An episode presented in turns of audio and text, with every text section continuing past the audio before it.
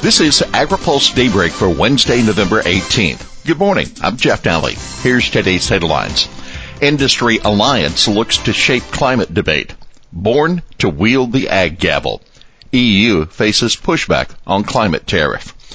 Key Republican not yet sold on carbon credits. The new Food and Agriculture Climate Alliance is out with its proposals for rewarding farmers for dealing with climate change. Now the question is how much the plan gets picked up. Randy Russell, top industry lobbyist who is advising the alliance, says the coalition's intent is to get its recommendations included in climate legislation, and he thinks there's a good chance a bill could move through a closely divided Congress. Biden transition officials are being briefed on the recommendations this week. One key recommendation, creating a carbon bank at USDA, could be carried out administratively, that according to a key Biden transition advisor. However, the alliance believes Congress needs to increase USDA CCC spending authority beyond that $30 billion limit. By the way, keep an eye on Senator John Boozman, who will be either chair or top Republican on the Senate Ag Committee next year. He tells AgriPulse he's concerned that ag carbon credits will benefit companies that trade in the offsets more than the farmers who generate them. You can read more about the Alliance recommendations at agripulse.com and we'll have more about the proposal's prospects in this week's AgriPulse newsletter. Transition Watch. Former Senator Heidi Heitkamp considered a leading candidate to become Agriculture Secretary, co-authored an opinion piece at agripulse.com arguing for policymakers to address the climate issue. Her co-author was former Senator Saxby Chambliss, the Georgia Republican. A group that Heitkamp co-founded, the One Country Project, sent out an email to promote the piece. Grassley tests positive for COVID.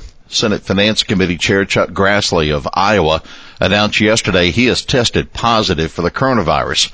I'm feeling good. We'll keep up my work for the people of Iowa from home. Grassley, 87, said in a tweet.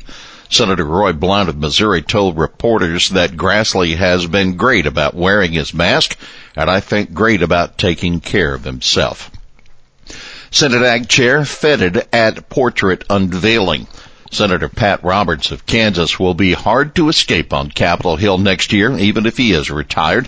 A portrait of the retiring chairman of the Senate Agriculture Committee was unveiled yesterday afternoon. It'll hang in the committee's hearing room next year to go with another version over in the House Ag Committee.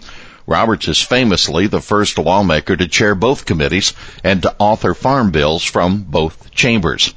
Senate Majority Leader Mitch McConnell, who attended the unveiling ceremony, noted Roberts had chaired the Ethics and Intelligence Committee, but that Ag was, quote, the gavel he was born to wield. McConnell said Roberts, quote, cornered the market on delivering results under all conditions. The committee's ranking Democrat, Debbie Stabenow, presented Roberts with chocolate covered cherries, a top commodity from her home state of Michigan, and praised his work in developing and expanding today's crop insurance program. I'm not kidding when I say we might not have had Michigan cherry industry without crop insurance, she said.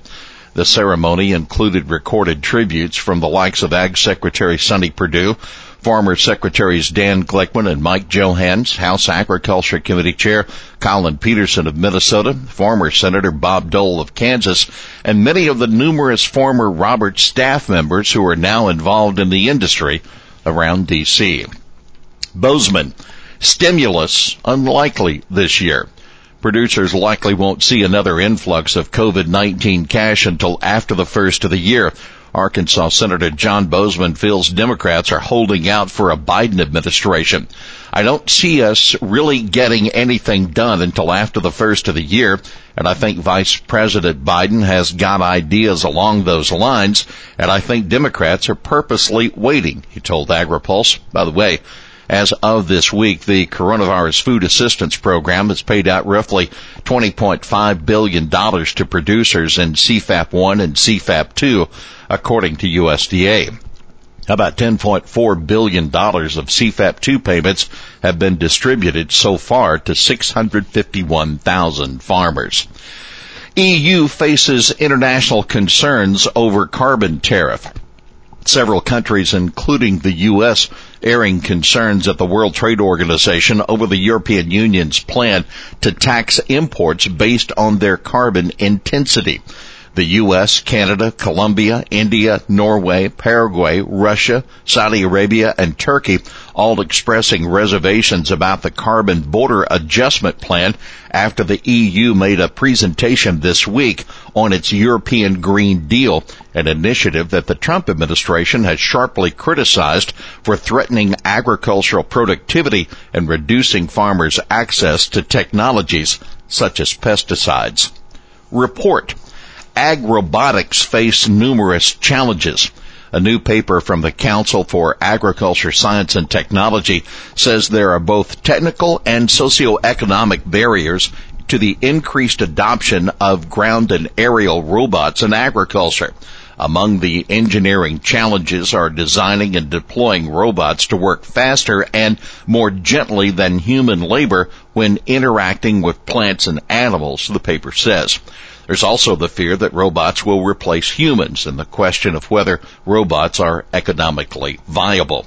We're certainly going to see the use of robots growing slowly. That Purdue professor Dennis Buckmaster said on a CAST webinar yesterday. He doesn't think robots will be common on farms for at least another decade.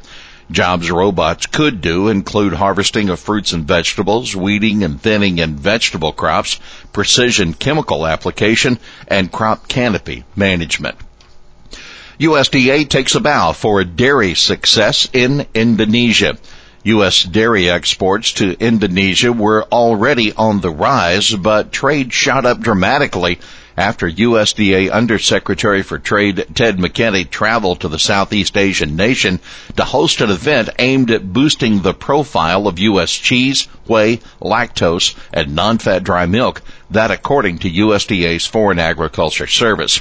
The U.S. share of Indonesia's dairy market jumped by 11% in the 12 months after McKinney headlined the U.S. Indonesia Dairy Roundtable in September 2019, says FAS, far outpacing the record 2019 year. U.S. exports of dairy products to Indonesia surged to more than 160,000 metric tons, valued at more than $346 million, the report said. Here's today's He Said It. If we hadn't included cherries from Michigan, well, there wouldn't be a crop insurance program. That Senate Agriculture Chair Pat Roberts yesterday after the panel's ranking Democrat Debbie Stabenow credited crop insurance for saving her state's cherry industry. Roberts co-authored the landmark Agriculture Risk Protection Act of 2000, which significantly expanded the insurance program and has been the industry's most vocal champion ever since. Well, that's Daybreak for this Wednesday, November 18th. Brought to you by Watkinson Miller and Dairy Management Incorporated. For the latest news out of Washington, D.C., visit agripulse.com. For AgriPulse Daybreak, I'm Jeff Daly.